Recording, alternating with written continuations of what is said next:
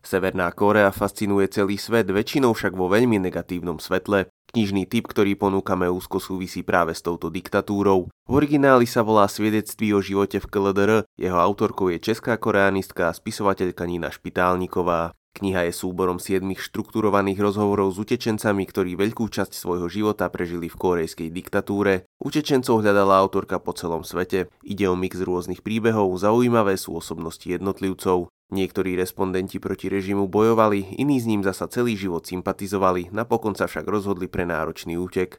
Ten je vždy poriadne riskantný, neraz sa v prípade neúspechu končí väzením či dokonca smrťou. Im sa to však podarilo, sedem z nich tak môže podať svedectvo o azda najprísnejšej diktatúre sveta. Sama autorka v Severnej Kóreji študovala, ako jedinú Češku ju pustili do KLDR dvakrát v oboch prípadoch na študijný pobyt.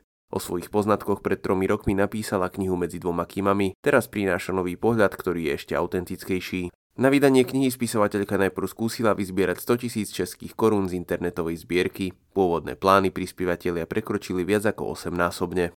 Knihu 7 rozhovorov s utečencami zo Severnej Kórei s názvom Sviedectví o živote v KLDR nájdete na pultoch kníhku pectiev.